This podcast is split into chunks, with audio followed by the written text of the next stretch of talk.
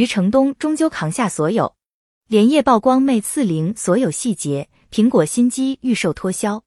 品科技聊科技，欢迎来到科技圈说事。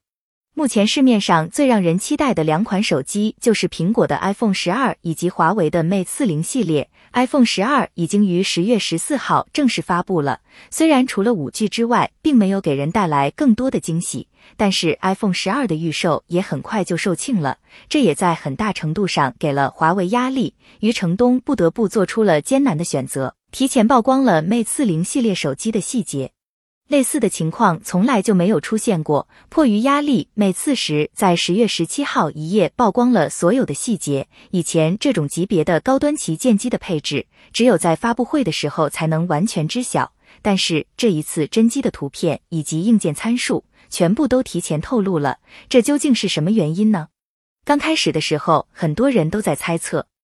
估计是因为 iPhone 十二的预售量已经超出了华为的想象。对于为数不多的客户，如果全部被 iPhone 十二占据的话，那华为 Mate 四十的市场竞争力就会急剧下降。这种方式是为了阻止用户下单给苹果吗？对于苹果全新的机型 iPhone 十二，自从发布之后，很多人都感到了失望。本以为 iPhone 十二在中国市场的销量将会持续走低，华为 Mate 四十将会成功逆袭。但是让人没想到的是，对于苹果首部五 G 手机，很多人还是很好奇的，还出现了苹果很多年没有出现的预售脱销的情况，这也确实让人感到意外。华为在看到苹果新机发售之后，本以为没有任何新意的 iPhone 十二将会成为被嘲讽的对象，但令人没想到的是，预售上却获得了满堂红。不仅是华为没有想到，就算是很多的手机厂商也没有猜透这样的结局。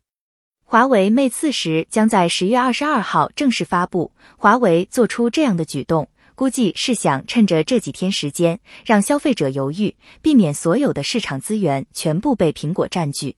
华为都曝光了哪些 Mate 四十的黑科技呢？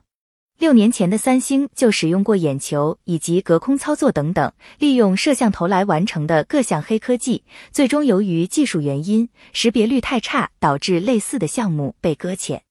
而华为这一次发布的黑科技也主要在于相机上，是否就意味着这项技术已经成熟了呢？这是否能够再次改变我们使用手机的方式呢？当年华为在发布 Mate 二十 Pro 的时候，就曾让人眼前一亮。华为也明白，要想在这样的绝境之下实现逆风翻盘，就必须要有让人眼前一亮的功能，这样才有可能成为爆款的可能性。在此前，苹果手机的摄像功能。一直都是国产手机难以逾越的鸿沟，而华为也成为了其中唯一的希望。华为就曾经在保时捷的机型上搭载了六个摄像头，很多人也都在期待着这一次的 Mate 四十是否能够很好的取代 iPhone 的杜比世界呢？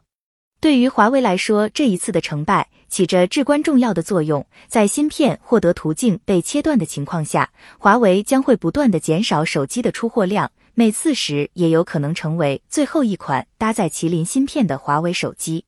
虽然目前华为的鸿蒙系统已经研发出来了，将在年底进行最终的测试，预计在明年就能提供给用户进行更新升级，但是缺少了至关重要的芯片供应，华为手机业务未来的路将会越走越难。